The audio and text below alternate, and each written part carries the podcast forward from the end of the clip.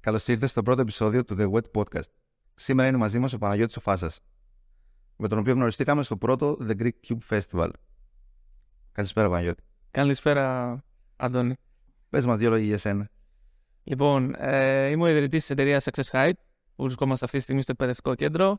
Είμαι ο συγγραφέας του βιβλίου Από το 0 φτάσει όπου δεν μπορείς και εκπαιδευτής νευρογλωσσικού προγραμματισμού και coaching.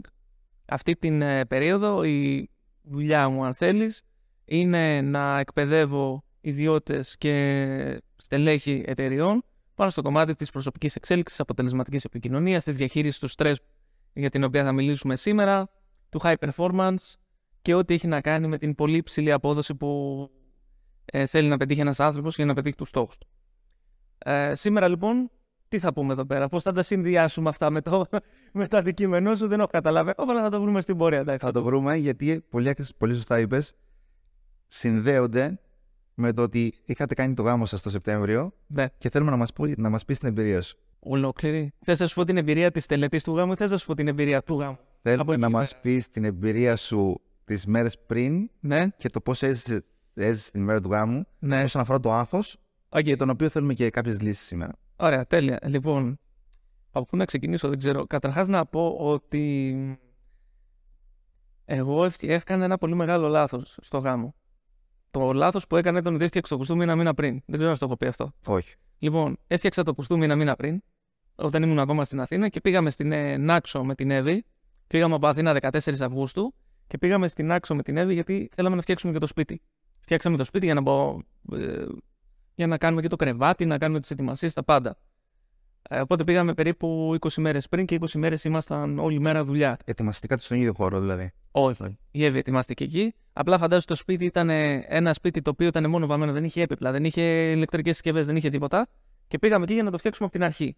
Οπότε για τις 20 μέρες που είχαμε στη διάθεσή μας πριν το γάμο, όλη μέρα ήμασταν στο σπίτι και δουλεύαμε.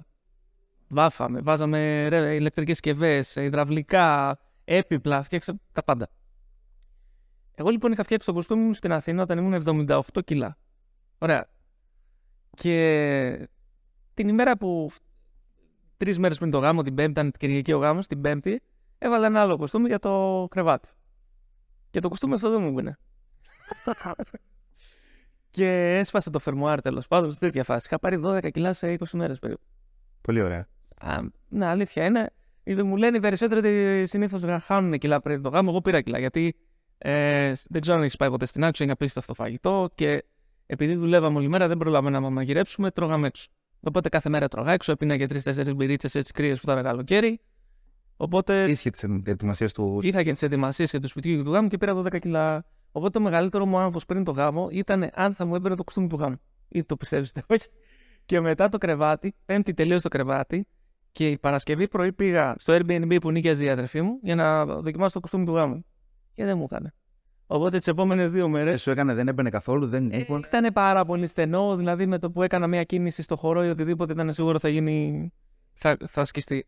Ε, οπότε για τις επόμενες δύο μέρες ήμουνα μόνο με νερό και έκανα και από δύο φορές δύο επί 10 χιλιόμετρα τρέξιμο να χάσω όσο περισσότερα υγρά μπορώ για να μπορέσω να πάω να παντρευτώ. Αυτό ήταν το μοναδικό άγχος που είχα. Η Εύη επίσης δεν είχε άγχος, δηλαδή το διαχειρίστηκε πάρα πολύ καλά και νομίζω ότι σε ένα πολύ μεγάλο βαθμό οφείλεται το ότι δεν είχε άγχος στη wedding planner και στο φωτογράφο που την είχαν προετοιμάσει πάρα πολύ καλά. Είναι το πιο σημαντικό η οργάνωση. Την είχαν προετοιμάσει πάρα πολύ καλά. Και εμένα και την, ε, και την Εύη. Περάσαμε υπέροχα. Οι φωτογραφίες του γάμου ήρθαν ε, πριν λίγες ημέρε και είναι καταπληκτικές. Θα σας δείξω μετά, αν έχουμε χρόνο. Υπήρξαν λάθη, δηλαδή δεν μπορώ να πω ότι όλα πήγανε στο 100% αλλά δεν με νοιάζει καθόλου. Ε, το, μόνο, το μόνο που εγώ είχα στο μυαλό μου, αλλά δεν μπορώ ότι- να πω ότι μου προκάλεσε άγχο, ήταν το εξής. Επειδή ο γάμος έγινε στην Άξο και εγώ ήμουν από Αθήνα, ήθελα όσοι ταξιδέψουν και έρθουν από Αθήνα να έχουν όσο το δυνατόν καλύτερη εμπειρία γίνεται. Γιατί θα ήταν πολύ άδικο για αυτούς τους ανθρώπους να έχουν πληρώσει το ειστήριό τους, να έχουν κλείσει το ξενοδοχείο και αυτά και να μην είναι αυτό που περίμεναν ή να μην περάσουν καλά για τον οποιοδήποτε λόγο. Οπότε και με την Μαρία που νομίζω θα κάνετε και podcast μαζί, Ναι, που είναι εξαιρετική και σα... Παιδιά, όσοι θέλετε να παντρευτείτε, Μαρία Καραμελίνο Art είναι, είναι εγγύηση, αλήθεια σας το λέω. Ε, η Μαρία, ε, της είχα πει ότι κοίταξε να δεις Μαρία μου ένα πράγμα. Όσοι έρχονται από Αθήνα, σε παρακαλώ, είναι αξιώτε εδώ, εντάξει, θα το βρουν το, το χώρο, θα βρουν το πάρκινγκ, θα τα, θα τα φτιάξουμε. Με τους Αθηναίους που δεν έχουν ξανάρθει στην Άξο, έχετε τους λίγο παραπάνω στο νου. σου. Αναφέρθηκε σε δύο πράγματα που είχα προγραμματίσει να συζητήσουμε. Δηλαδή, το τι προσδοκίες έχουμε εκείνη τη μέρα, το πόσο μας πιέζει το να τακτοποιηθούν άνθρωποι που είτε έχουν έρθει από μακριά, είτε έχουμε απλά το άγχος για να τους ε, παρέχουμε το καλύτερο. Και το δεύτερο είναι στο ότι δεν γίνεται να πάνε όλα τέλεια. Δηλαδή, νομίζω ότι οι περισσότεροι πιέζονται γιατί περιμένουν ότι αυτή η μέρα θα είναι ο καλύτερος γάμος της χρονιάς. Τι κάνει ένα γάμο, τον καλύτερο γάμο της χρονιάς; Είναι η ερώτηση εδώ πέρα. Η απάντηση είναι στο να περάσει καλό το ζευγάρι. Και συνήθως δεν πάει καλά αυτό, γιατί έχουν άγχος για τα υπόλοιπα. Ναι. Και δεν ζουν την μέρα όπως πρέπει και περιμένουν μετά να δουν τις φωτογραφίες ή το βίντεο για να δουν πώς ήταν ο στολισμός, Ναι. πώς πέρασαν και όλε όλες αυτές τις λεπτομέρειες. Δεν ξέρω αν το έζησες και εσύ έτσι. Όχι. Όχι. Όχι, εγώ πέρασα υπέροχα. και, και, Οπότε θέλουμε να μας πεις τον τρόπο. Κοίτα, είναι πολύ κρίμα. Πραγματικά, αν ο γάμος είναι πετυχημένος, θα είναι μία φορά στη ζωή σου. Δηλαδή θα παντρευτείς μία φορά, δεν θα ξαναπαντρευτεί. Okay. Οπότε είναι μία μέρα η οποία καλό είναι να σου μείνει αξέχαστη. Και να σου μείνει αξέχαστη για τις όμορφες στιγμές, τα όμορφα συναισθήματα και να είναι μία μέρα που θες να ξαναζήσεις, όχι να πεις πω, πω Παναγία μου πέρασε κι αυτό. Οι προσδοκίες τώρα και το να θέλω να βγει τέλειο ο γάμος για ποιο λόγο θέλω να το κάνω; Θέλω να το κάνω για να φανώ γαμάτος στους συγγενείς και τους φίλους; Θέλω να το κάνω για να τους εντυπωσιάσω; Θέλω να το κάνω για να περάσουν με όλοι καλά και να είναι μια μέρα που φίλοι, γνωστοί, συγγενείς και όλοι οι αγαπημένοι άνθρωποι είναι σε ένα μέρος και θέλω να το απολαύσω το δυνατόν περισσότερο. Εγώ όταν έλεγα στη Μαρία ότι Μαρία, σε παρακαλώ, τους ανθρώπους που έρχονται από την Αθήνα, πρόσεχέ τους για να περάσουν καλά, δεν το έλεγα από την άποψη ότι μη με κακοχαρακτηρίσει αυτός που θα έρθει από την Αθήνα και δεν περάσει καλά, ότι ο Παναγιώτης δεν έκανε το σωστό γάμο ή οτιδήποτε. Το έλεγα από την άποψη για εκείνους. Ότι φρόντισε να περάσουν όσο το δυνατόν καλύτερα γίνεται. Να μην ταλαιπωρηθούν. Να μην ταλαιπωρηθούν, να, να απολαύσουν το φαγητό, να απολαύσουν την τελετή, να μην περιμένουν πάρα πολύ ώρα οι καλεσμένοι για να βγάλω εγώ με την Εύη φωτογραφίες. Πολύ κακό αυτό. Έβγαλε και ο Φάνη ο Λαμπρόπουλο σε ένα βίντεο, δεν ξέρω αν το έχεις δει. Βγάλετε φωτογραφίες πριν το γάμο, ξέρω εγώ, για να μην περιμένει ο άνθρωπος με τόσες ώρες να φάει. Ε, αυτό που έχω να σου πω είναι ότι δεν κρατάει πάρα πολύ αυτό. Αν υπάρχει μια οργάνωση, Ακριβώς. κρατάει 5 με 10 λεπτά. 5 με 10 λεπτά. Οπότε δεν καθυστερεί κανείς. Ακριβώς. Εγώ είχα πει στη Μαρία ότι κοίταξε να δεις, αν δεις ότι αρβούμε για τον οποιοδήποτε λόγο, ξεκινά να σερβίσει φαγητό στον κόσμο. Δεν μην περιμένει. Δεν το έκανα όμως από την άποψη που με κακοχαρακτηρίσει κανένας, γιατί νομίζω ότι πολύ μεγάλο ποσοστό από το άγχος που πηγάζει εκείνη την ημέρα στο γαμπρό και την ύφη είναι, και είναι αυτό. Ότι τι θα πει ο κόσμος αν δεν πάει καλά, τι θα πει η τάδε, τι θα πει ο τάδε. Μη σε νοιάζει αυτό. Να σε νοιάζει περισσότερο το να παρέχεις όσο το δυνατόν καλύτερη εμπειρία γίνεται για να σου μείνει για εσένα και τον καλεσμένο σου αξέχαστη αυτή η νύχτα για να πούν και να περάσουν όλοι καλά. Όχι το τι θα πούν μετά, την κριτική που θα πάρεις. Ναι. Αυτό που λέω συνήθως εγώ είναι ότι υπάρχει ένας κύκλος. Υπάρχει ένας; Ένας κύκλος. Ναι. Που στο κέντρο του είναι ο γαμπρός με την ύφη. Θα πρέπει να ξεκινάει από εκεί και να ανοίγει όσο περισσότερο, να περάσει το κέντρο σωστά, δηλαδή ο γαμπρός με την ύφη, να το ζήσουν όσο παραπάνω γίνεται, να περάσουν καλά, να, αυτά τα πράγματα που έχουν επιλέξει να είναι αυτά που τους αρέσουν και δεν έχουν επηρεαστεί από κάτι άλλο, είτε από τον παράγοντα το ότι να εντυπωσιάσουμε, είτε από τον παράγοντα το ότι ο μπαμπά μου ήθελε έτσι, η μαμά μου ήθελε έτσι, ή έτσι το είχαν ονειρευτεί. Ναι. Άλλο πρόβλημα. Αυτό το οποίο πάλι εμείς δεν είχαμε. Αν μία σχέση είναι προβληματική πριν το γάμο, μην περιμένουμε ότι θα τη φτιάξουμε τη μέρα του γάμου. Δηλαδή, αν η μαμά, ο μπαμπά, η πεθερά, ο πεθερός έχουν πολύ. Ε, μιλάνε πολύ, ανακατεύονται πολύ στα του ζευγαριού, αυτό θα γίνει και στο γάμο. Ο γάμος λοιπόν στην ουσία είναι μια μικρογραφία της όλης ζωής. Αν εγώ λοιπόν είχα επιτρέψει τη μαμά μου να μπαίνει και να ανακατεύεται στα του γάμου, στα ε, τις σχέσεις μου κτλ. Θα ανακατευόταν και στα του γάμου και στα τις σχέσεις. Το ίδιο θα γινόταν και με τον μπαμπά της Εύης. Επειδή εμείς όμως έχουμε οριοθετήσει το γεγονός ότι κοίταξε να δεις, εσύ, οκ, είσαι ο πεθερός, εσύ είσαι η πεθερά, δεν έχετε καμία δουλειά να ανακατεύεστε με το ζευγάρι. Αν θέλετε να βοηθήσετε, καλώς. Αν θέλετε να πείτε μία άποψη, καλώς. Αλλά εκείνη η μέρα είναι του ζευγαριού. Αυτό όμως είναι κάτι το οποίο το έχουμε οριοθετήσει από πριν. Δεν περιμέναμε την ημέρα του γάμου να έρθει. Όταν λοιπόν πολλοί γαμπροί και πολλές νύφες ε, δεν το έχουν οριοθετήσει αυτό σωστά από πριν, δεν είναι εύκολο να το οριοθετήσουν την ημέρα του γάμου. Και ο πεθερός θα θέλει αυτό, η πεθερά από την άλλη πλευρά θα θέλει το άλλο και τσακώνονται μεταξύ τους. Ο ένας θέλει αυτό το είδος γάμου, αυτό το είδος μουσικής, ο άλλο. Όχι. Δεν έχει τέτοια. Κανονίζει ο γαμπρός και η νύφη. Η ημέρα εκείνη είναι για τον γαμπρό και την νύφη. Και αυτό που θέλω να πω τώρα για το θυμηθήκα είναι το εξής. Ότι όταν έχεις 300 καλεσμένους, κάποιος θα πει δεν ήταν καλό το φαγητό. Κάποιος θα πει δεν ήταν ωραία η μουσική. Κάποιος θα πει δεν ήταν ωραίος ο χώρος. Δεν γίνεται και οι 300 να δώσουν καλή κριτική. Γιατί μιλάμε για 300 διαφορετικές ψυχές, 300 διαφορετικούς ανθρώπους που είτε το θέλουμε είτε όχι, κάποιοι από αυτούς είναι και λίγο κακοπροαίρετοι. Αντικειμενικά. Δηλαδή θα, θα βρουν το παραμικρό να πιαστούν και να πούνε κάτι γιατί έτσι είναι ρε παιδί μου. Τι να κάνουμε τώρα; Δεν μας νοιάζει. Τι να κάνουμε; Άρα έχετε 400 καλεσμένους. Εμείς είχαμε 200-250 κάτι τέτοιο. Ωραία. Γιατί εγώ στο μου είχα πάνω από χίλιους. Α, πολύ ωραία. Οπότε προσπάθησα για το καλύτερο. Ήταν πάρα πολύ εκτός Κρήτης. Οπότε είχαμε παραδοσιακή μουσική και συγκρότημα να χορέψει ώστε να δουν και αυτή την παράδοσή μας. Αλλά αυτό που έλεγα από την αρχή των ετοιμασιών του γάμου, σίγουρα δεν μπορούν να βγουν όλοι ευχαριστημένοι. Είτε 150 ήταν, είτε 1500 ήταν. Ναι, και στην τελική. Ο στόχος του γάμου ποιος είναι; Ξεκινάς από εκεί. Δηλαδή, γιατί, γιατί γίνεται αυτός ο γάμος, τι θέλω μέσα από αυτό το γάμο; Νούμερο ένα. Να περάσω καλά εγώ και νύφη. Είναι η δική μας μέρα, δεν είναι η δική σου που έρχεσαι να μας δεις να παντρευόμαστε. Είναι η δική μας. Άσε να περάσω καλά εγώ και η νύφη, η γυναίκα μου, να πε, και η κουμπάρι, άντρε, ξέρω εγώ, και οι πολύ στενοί συγγενείς. Οι υπόλοιποι είναι εκεί για να μας τιμήσουν σε αυτή την ιδιαίτερη μέρα για εμάς. Δεν παντρεύομαι εγώ για να, περά... για να... και είναι η μέρα του Νίκου π.χ. που έρχεται. Αυτό είναι δευτε... Δευτε... δευτερεύουσα σημασίας. Πρώτα να περάσω καλά εγώ, να το απολαύσω γιατί είναι μία μέρα. Εσύ θα ξαναπάς άλλους 10 γάμους, σαν καλεσμένος, OK. Okay. Είναι η δική μου ημέρα, είναι μία φορά που θα το ζήσω στη ζωή μου. Ε, αν όλα πάνε καλά, ας το απολαύσω εγώ. Πρώτη, πρώτη προτεραιότητα νούμερο ένα, να περάσει καλά ο γαμπρός και η νύφη. Νούμερο δύο, να περάσουν καλά και οι υπόλοιποι. Να επιστρέψουμε λοιπόν στο λάθος. Πόσο αγχωμένος είσαι τώρα από το 1 μέχρι το 10. Από το 1 μέχρι το 10 είμαι στο 9. Είσαι 9, αλλά. Δεν έχεις πέσει, δεν έχεις, ε, πέσει καθόλου. Ναι, ήμουν στο 15. Ε, από το 1 μέχρι το 10, 15 δεν υπάρχει. Ε, ήταν παραπάνω από 10 σίγουρα. Δεν υπάρχει παραπάνω από 10. Άμα σου λέω 1 μέχρι 10 είναι 10. Ωραία, το 10. Ωραία. Ωραία. Και, και τώρα είσαι 9 δηλαδή. Και τώρα είμαι 9. Ωραία. Θα, θα το βάλεις αυτό στο podcast και θα ρωτήσει από κάτω. Εδώ ερώτηση. Πόσο αγχωμένος σας φαίνεται από το 1 μέχρι το 10 εσάς; Να δεις ότι δεν φαίνεσαι. Ωραία. Μπορούμε να επιστρέψουμε όμως στις ανάσεις που κάναμε για, νη- για να μην είμαι από το 10 και να θα πάει στο 9 και να μας πεις τι άλλο θα μπορούσε να γίνει. Ποιες διαδικασίες θεωρείς ότι πρέπει να ακολουθήσει ένα ζευγάρι για να καταλήξει την ημέρα του γάμου, να μην έχει τόσο άγχος Μμμ. Και να μένει ας πούμε η πίεση το ότι πρέπει να γίνουν κάποια πράγματα εκείνη τη μέρα. Οκ. Λοιπόν, ε, θα το χωρίσουμε σε δύο κατηγορίες. Εν τω μεταξύ είναι η πρώτη φορά που παίρνω τη δουλειά μου και προσπαθώ να τη βάλω σε, σε αυτό το πλαίσιο, αλλά θα το καταφέρουμε. Ε, σε δύο διαφορετικές κατηγορίες. Η πρώτη κατηγορία είναι η νοοτροπία, δηλαδή το πώς βλέπω την ημέρα του γάμου μου. Τι σημαίνει για μένα η ημέρα του γάμου μου, για ποιον το κάνω, ποιος είναι ο στόχος. Και εδώ πάλι είναι πολύ σημαντικό να θυμόμαστε το εξής. Αυτή η μέρα είναι για μένα και την ύφη.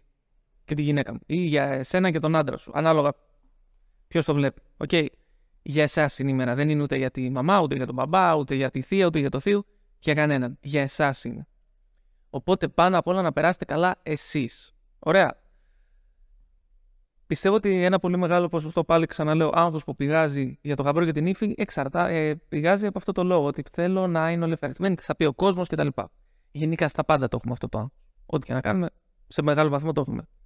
Το άλλο που έχω να πω είναι ότι είναι μια μέρα που ενδεχομένως δεν την ξαναζήσεις. Απόλαυσέ τη όσο περισσότερο γίνεται. Και κάτι να πάει λάθος. Δεν πειράζει. Έγινε. Εγώ με την Εύη, ας πούμε, κάναμε λάθος όταν κόβαμε την τούρτα. Και η Μαρία που μα, ε, έκανε η wedding planner γέλαγε. Μου λέει όλα ανάποδα, μου λέει τα κάνεις και γέλαγες. Ε, δεν χορέψαμε το τραγούδι μας. Που είχαμε, πει, είχαμε πάει και σε δάσκαλο χορού και είχαμε πει θα χορέψουμε και αυτά. Γιατί η Εύη είχε στραβουλήξει το πόδι της πριν λίγες μέρες. Μετά όμως ε, που έβαλε τα νησιώτικα και αυτά, η Εύη πρώτη στην πίστα. Το τραγούδι του γάμου δεν ήθελε να χορέψει και εγώ με το κρατάω. Ε, γενικά δεν πήγαν όλα τέλεια, ρε παιδί μου. Εντάξει, δεν πήγαν. Είχε, είχε πολύ ζέστη, εγώ είχα ψηλοειδρώσει, ας πούμε, και αυτά. Εντάξει, λογικό δεν είναι. Δεν πήγαν όλα όπως τα περιμέναμε, αλλά πάμε χωρίς προσδοκίες. Δηλαδή δεν μπορώ να πω Α, πρέπει να γίνει αυτό έτσι, αυτό έτσι, αυτό έτσι και να κάνω τσεκ, τσεκ, τσεκ, τσεκ. Δεν είναι δική μου δουλειά. Είναι δουλειά της wedding planner. Ωραία. Οπότε, χαλαρά, από τη μία διαδικασία στην άλλη, το απολαμβάνω, κοιτάω να παντρευτώ, κοιτάω να ακούσω αυτά που λέει ο παπάς, γιατί περισσότεροι απλά καθόμαστε έτσι και περιμένουμε. Ε, Σε αυτό το σημείο, συγγνώμη που θα σε διακόψω, σε όλα τα ζευγάρια λέω ότι την ώρα του μυστηρίου το πιο σημαντικό είναι να ακούσει τι λέει ο παπάς. Αν σκέφτεσαι ότι από πίσω με σχολιάζουν, από πίσω έχουμε κόσμο ή είναι 200 άτομα που είναι καλεσμένοι και τους έχω στην πλάτη μου, θα φαίνεται στο πρόσωπό σου ένας φόβος. ναι, εντωμεταξύ, αν, αν εκείνη τη στιγμή κοιτάς πρόσωπα, ε, σκέψου λίγο τον εαυτό σου όταν έχεις πάει εσύ σε γάμο, σε βαφτίσια ή έχεις πάει γενικά σε κάποια εκκλησία. Βαριέσαι. Ο περισσότερος κόσμος βαριέται. Τώρα μην κοροϊδευόμαστε. Δηλαδή, κάθομαι και λέω «Άντε να τελειώσει να πάμε να φάμε, ξέρω εγώ. Αν εκείνη τη στιγμή ο γαμπρός και η νύφη. Μην γελάτε, ρε, νύφη, αλήθεια είναι. Αλήθεια είναι. Τώρα κάτσε να ακούσει όλο το μυστήριο. Δεν θα τελειώνει. Μα έχει πάει και πόση ώρα νωρίτερα να σε περιμένει. Ε, έχει πάει- πόση ώρα νωρίτερα θα έρθει η νύφη, να πάτε πότε θα έρθει η νύφη, ξέρω εγώ, μες στον ήλιο, μες στον αέρα, τελειώνουμε. Ε, μ, οπότε, αν εγώ που είμαι ο γαμπρός ή η νύφη εκείνη τη στιγμή γυρίσω και κοιτάξω το πρόσωπο της θείας, του θείου ή του καλεσμένου, και εδώ στο πρόσωπό του αυτό, δεν είναι για μένα, δεν είναι ότι δεν πάει καλά ο γάμος. Είναι η διαδικασία που ακολουθείτε και είναι πολύ λογικό να υπάρχει. Οπότε, επικεντρώσου τον παπά, επικεντρώσου αυτά που λέει εκείνη τη στιγμή. Ε, δες ε, το σύντροφο, τη σύντροφό σου δίπλα σου, πιάσου το χέρι, ε, τα παρανυφάκια, τους κουμπάρους. Επικεντρώσου αυτό το οποίο γίνεται. Μην κοιτάς δεξιά και αριστερά, γιατί θα απογοητευτείς και θα αγχωθείς. Είναι σχεδόν στάντα. Ή θα Πολύ ενθουσιάσει. Ή θα νευριάσεις και θα πεις, Μα είναι δυνατόν τώρα αυτός εκεί πέρα να μιλάει την ώρα που εγώ παντρεύομαι. Και κάτι πολύ βασικό, και τελειώνω εδώ με το κομμάτι του, της νοοτροπίας και του τρόπου σκέψης που, ε, για το, ε, το μυστήριο. Μην ψάχνεις να δεις τι θα πάει λάθος. Εστια, εστίασες σε αυτό το οποίο θέλεις. Πολλές φορές λέμε, πω, πω μην πει κάτι λάθος ο γαμπρός, μην, κα- βάλει- μην κάνει λάθος ο κουμπάρος με τα Στέφανα. Εμάς μας μπέρδεψε και πιέσε το μαλλί της νύφης, ας πούμε, της Εύης. Ο Σπύρος, ο κουμπάρος μου, έπιασε με το Στέφανο το μαλλί της Εύης. Ε, αυτό γίνεται στα πάντα στη ζωή. Όταν, όταν εγώ εστιάζω να βρω το παραμικρό λαθάκι που μπορεί να γίνει για να. Γιατί δεν θέλω και είναι λογικό. Το παραμικρό λαθάκι που θα γίνει θα το δω. Είναι αυτό που λέμε: όπου κοιτάς εκεί θα πας. Αν κοιτάς το λάθος, θα δεις το λάθος. Αν κοιτάς το όμορφο, το, το σωστό, το αυτό που θέλεις, θα δεις αυτό που θέλεις. Οπότε, μπαίνοντας στο μυστήριο, προσπαθούμε να εστιάσουμε σε αυτά τα οποία θέλουμε. Τι θέλω, θέλω να πάει καλά ο γάμος, θέλω να, είμαι, να περάσω καλά εγώ, να περάσει καλά ο σύντροφος σύντροφος, να περάσουν καλά οι καλεσμένοι, να, να είναι μια όμορφη μέρα. Εστιάζω σε αυτό. Αν κάθομαι μέσα μες στην τελετή, κατά τη διάρκεια της τελετής και μετά στο γλέντι και ψάχνω τι πήγε λάθος, τι έτσι αλλιώς, θα δω χίλια πράγματα. Και δεν θα περάσω καλά. Και είναι πολύ λογικό. Και να θυμάστε ότι εδώ πέρα δεν λέω στον εαυτό μου μη δεις το λάθος, μη δεις το λάθος, μη δεις το λάθος. Είναι σαν να σου πω μη δεις το ροζ ελέφαντα που τρέχει γύρω-γύρω εδώ πέρα μες στο δωμάτιο, μη δεις το ροζ ελέφαντα. Κατευθείαν κάνουμε στο μυαλό μας ένα, φέρνουμε στο μυαλό μας ένα ροζ ελέφαντα. Είναι λογικό. Οπότε, αν λες τον εαυτό σου, μην αγχωθείς. Ε, μην κοιτάς το λάθος. Μην νευριάσεις, μην έτσι, μην αλλιώς. Κατευθείαν δημιουργείς την έννοια αυτή στο μυαλό σου. Οπότε είπαμε νούμερο ένα, το mindset.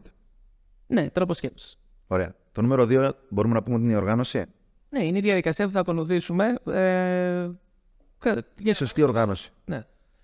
Νομίζω ότι για να είναι ένας γάμος και αυτό τώρα μπορεί να βλέπεις αυτό το podcast ή να βλέπεις αυτό το βίντεο ή να ακούσεις αυτό το podcast πέντε μέρες πριν πας να παντρευτείς. Οκ. Αυτό που θα σου πω δεν θέλω να σε... Θέλω να το πάρεις ήρεμα.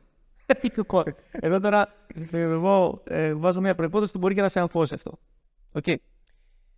Το καλύτερο είναι όταν θέλουμε να παντρευτούμε να προετοιμαστούμε όσο το δυνατόν πιο νωρίς γίνεται. Δηλαδή, μην περιμένω τελευταία στιγμή να κάνω τα πάντα, γιατί θα τρέχω και δεν θα φτάνω. Είναι τόσες οι δουλειές που μαζεύονται, ειδικά τις τελευταίες μέρες, που πραγματικά, πραγματικά, αν δεν τις έχω οργανώσει από πριν, δεν θα τις προλάβω. Κατά πάσα πιθανότητα και εκεί είναι που θα γίνουν τα περισσότερα λάθη. Ε, Εμείς με την Εύη παντρευτήκαμε Σεπτέμβρη, Ιανουάριο ξεκινήσαμε να δουλεύουμε με τη Μαρία. Ιανουάριο. Την είχα ρωτήσει εγώ τη Μαρία και της λέω: Μαριά, πότε πιστεύεις ότι είναι καλό να έρθουμε σε σένα να ξεκινήσουμε; Μου λέει: Ελάτε όσο πιο σύντομα γίνεται για να κάνουμε μια συζήτηση να δούμε πού θα γίνει ο γάμος, τι θέλετε κτλ. Πότε είναι καλό να γίνουν οι προσκλήσεις, δύο με τρεις μήνες πριν; Ε, πότε είναι καλό να βρούμε γάμο, ε, συγγνώμη, να βρούμε γάμο, λέω, να βρούμε την εκκλησία, να βρούμε το χώρο, να... όσο πιο νωρίς γίνεται, μου λέει. Το είχα αφήσει λοιπόν στην Εύη αυτό με το. Να, ένα, μια πηγή άγχου, ορίστε, που την είχα ξεχάσει.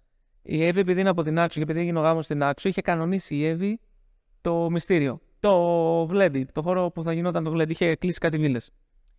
Τη είχε κλείσει από Νοέμβριο, φαντάσου, ένα χρόνο πριν.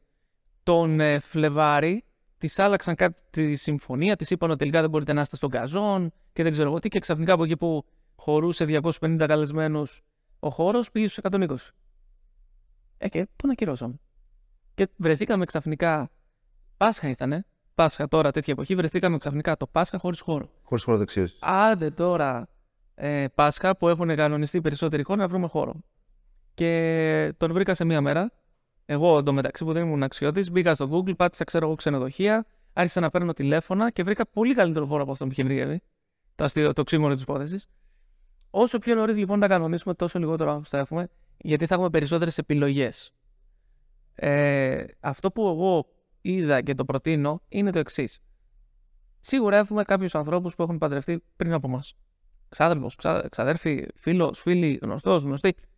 Γιατί για ένα καφέ; Και δείτε τι έκανες εσύ και πήγε ο γάμος σου καλά, ε, ποιο φωτογράφο έφερες, ποιο βιντεογράφο έφερες, σε ποια εκκλησία, τι ακριβώς γίνεται, ποια είναι η διαδικασία, τι πρέπει να κάνουμε με τα χαρτιά μας, με το έτσι, με το αλλιώς; Να τα ξέρω όλα από πριν.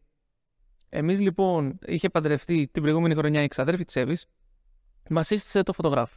Μιλήσαμε με το φωτογράφο από Γενάρη, περίπου δηλαδή 9 μήνες πριν. Με το φωτογράφο κάναμε ραντεβού, μας τα είπε όλα αναλυτικά. Θα φτάσουμε και στο φωτογράφο, γιατί οι φωτογραφίες του γάμου είναι πολύ σημαντικές. Είναι και το βίντεο είναι. Γιατί μόνο αυτά μένουν. Αυτά μένουν, ναι, ναι, ναι, ναι, ναι, δεν υπάρχει. Η εκκλησία, για να βρούμε ημερομηνία για το γάμο, μπορεί να νομίζουμε ότι εντάξει, ρε παιδί μου, έχουμε ένα χρόνο για το γάμο.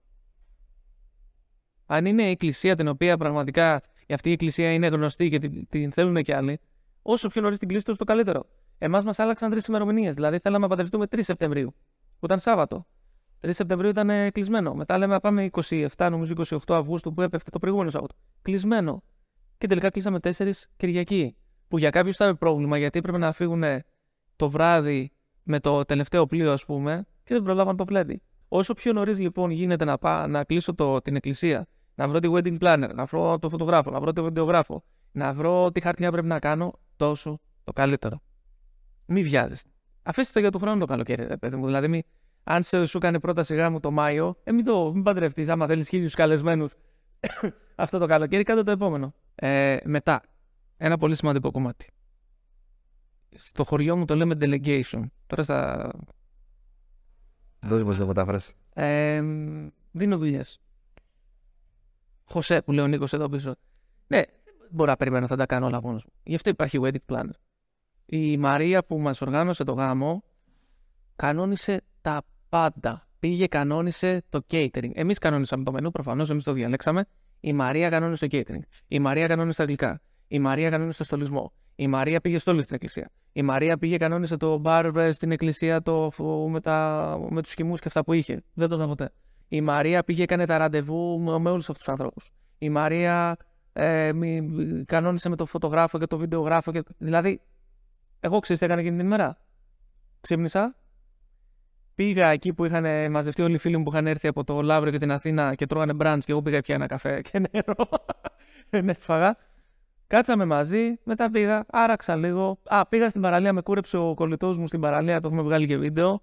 Ε, μετά πήγαμε, ξέρω εγώ, στη, στο δωμάτιο, ξαπλώσαμε λίγο, άρχισε να έρχεται ο κόσμος, φίλοι και αυτά, έρθει η φωτογράφος.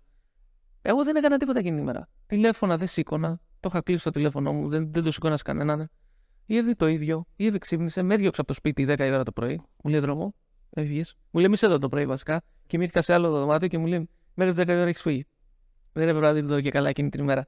Ε, σηκώθηκε και η Εύη. Το τηλέφωνό της το είχε δώσει σε μια, φίλη, σε μια κολλητή της που ήταν παράνυφος. Γιατί της είχε πει η Μαρία ότι εκείνη τη μέρα δεν σηκώνεις τηλέφωνο. Μπορεί να σε πάρει κάποιος που πει καθυστέρησε το πλοίο μου, δεν βγήκε αυτό, δεν βγήκε εκείνο. Τίποτα, τίποτα. Τηλέφωνο δεν έχεις μαζί. Τέλος. Εμείς λοιπόν ε, ήρθε η φωτογράφος μου, είχε πει 4 ώρα θα έρθει. Της λέω 4 ώρα τι θα έρθει να κάνεις, τέλος πάντων. Και ήρθε η φωτογράφος, έβγαλε τη μάνα μου που ετοιμαζόταν, έβγαλε το κουμπάρο, έβγαλε τα, τα, τα παρανυφάκια που ήταν ο Νικόλας, ο ανιψιό μου και η Στέλλα η ανιψιά μου. Έβγαλε τα πράγματα του γάμου και αυτά. Μετά με πίεζε λίγο να ετοιμαστώ, γιατί μου έλεγε ότι πρέπει να φύγω για την εκκλησία και αυτά και της έλεγα θέλω να έρθουν όλοι οι φίλοι μου να με ντύσουν. Εκεί είχαμε ένα, ε, ένα θεματάκι. Αλλά τα προλάβαμε όλα. Εντάξει, δηλαδή χαλαρά. Πραγματικά χαλαρά.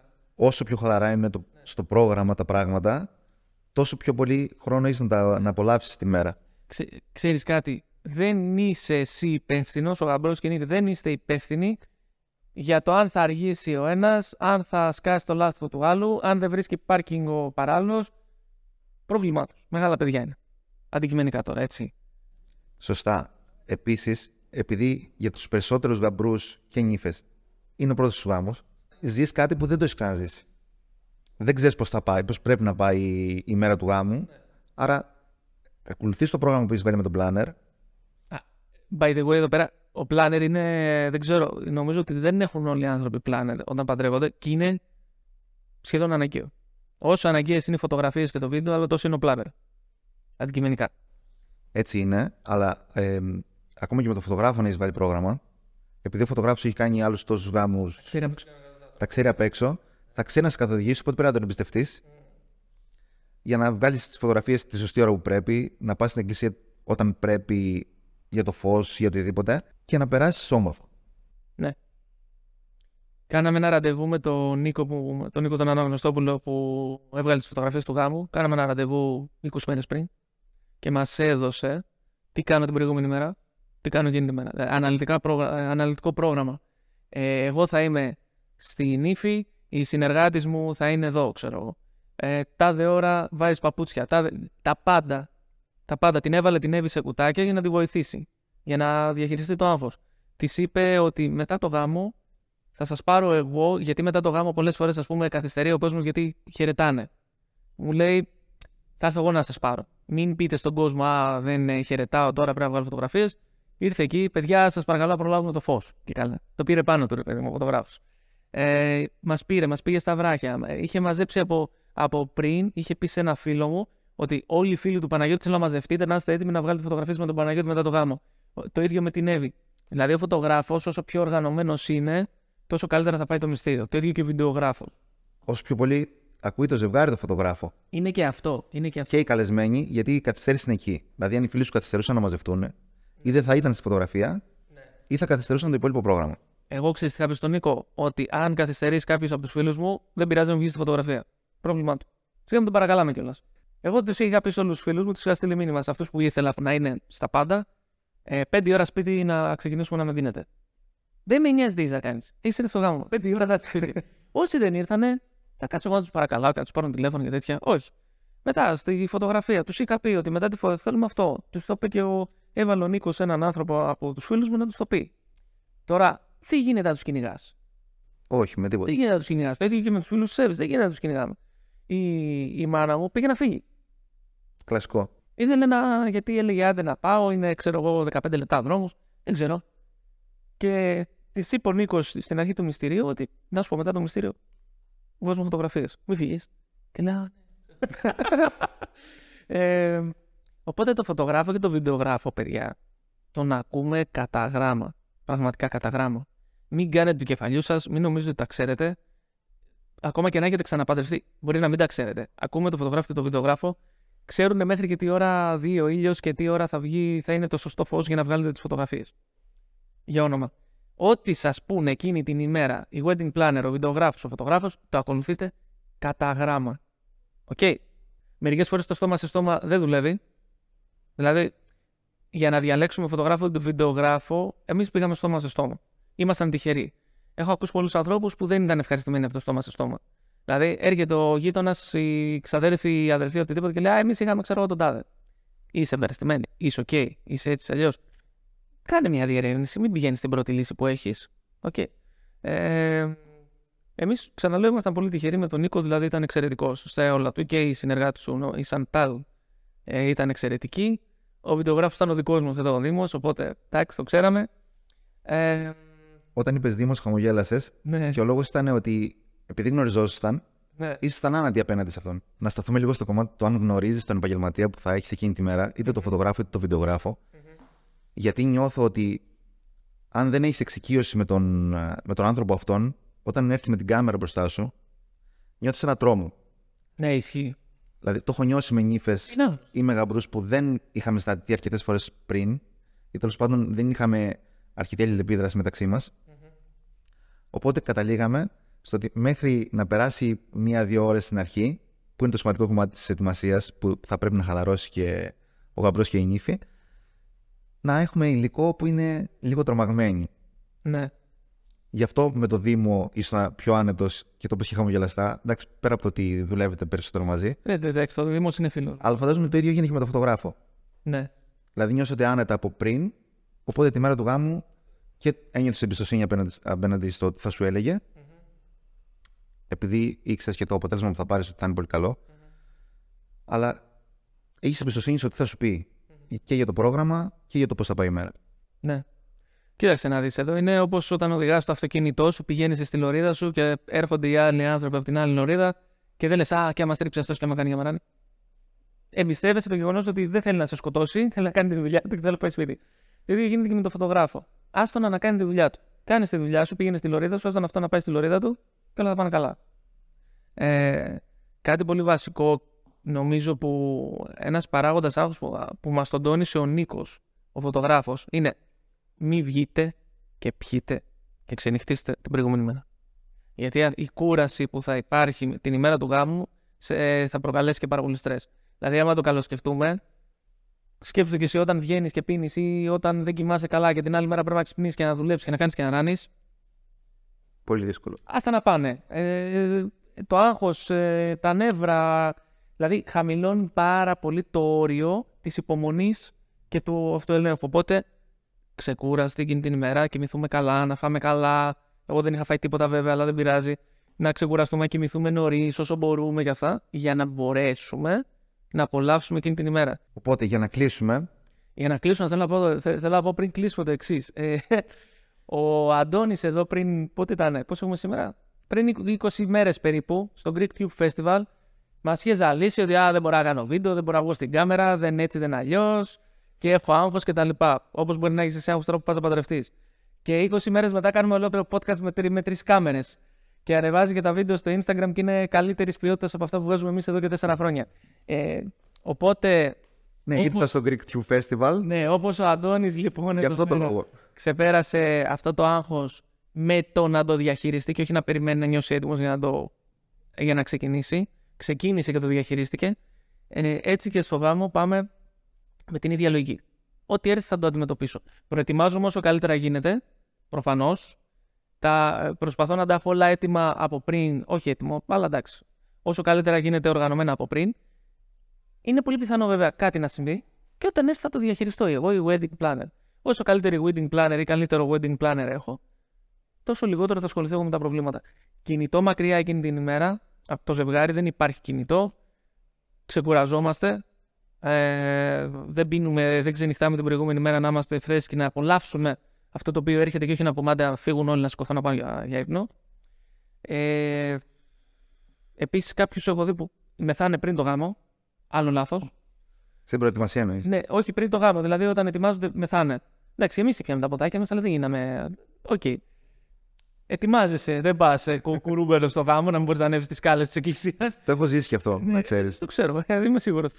Ε, και κυρίως να θυμάστε ότι εκείνη η μέρα είναι για το ζευγάρι, είναι για εσά που παντρεύεστε. Και αν βλέπει το βίντεο αυτό κάποιος ο οποίος δεν παντρεύεται και είναι φίλος, παράνυφος, μαμά, μπαμπάς, οτιδήποτε, αφήστε το ζευγάρι να πάει καλά. Βγάλετε τη δική σας ατζέντα απ' έξω. Το ξέρω ότι πολλοί γονείς λένε Α, τώρα παντρεύω την κόρη μου, θέλω να γίνει ο γάμος έτσι όπως τον έχω ονειρευτεί. Δεν μας νοιάζει. Αλήθεια. Δεν παντρεύεσαι. Εσύ, η κόρη σου παντρεύεται, άστε να το απολαύσει. Ο γιος σου παντρεύεται, άστο να το απολαύσει. Και αν είστε νύφες, γαμπροί, δεν ξέρω εγώ τι, βάλτε όρια στους γονείς σας στο δυνατόν πιο, πιο νωρίς γίνεται. Και όχι μόνος στους γονεί, σε όλους. Πάμε να περάσουμε υπέροχα. Είναι μια βραδιά που πραγματικά εμένα μου έχει μείνει αξέχαστη. Θα την ξαναζούσα χίλιες φορές, αλήθεια. Βλέπαμε τις φωτογραφίες του γάμου και λέγαμε τι όμορφα περάσαμε. Πραγματικά. Θα σου δείξουμε μερικές φωτογραφίες τώρα που Ε, γιατί είναι και μερικές που δεν μπορώ να τις δημοσιεύσω. Ε, πέρασαμε υπέροχα. Κοιτάξτε να περάσετε υπέροχα. Είναι μια, μια βραδιά της ζωής σας που θα τη θυμάστε για πάντα αντικειμενικά. Σε ευχαριστούμε πάρα πολύ, Παναγιώτη. Εγώ ευχαριστώ πάρα πολύ. Θα κλείσουμε. Νομίζω δώσαμε πάρα πολλές πληροφορίες. Η αλήθεια είναι αυτή. Ελπίζω να σας βοηθήσαμε. Μέχρι το επόμενο, να περάσετε καλά και να οργανώσετε καλά το γάμο σας.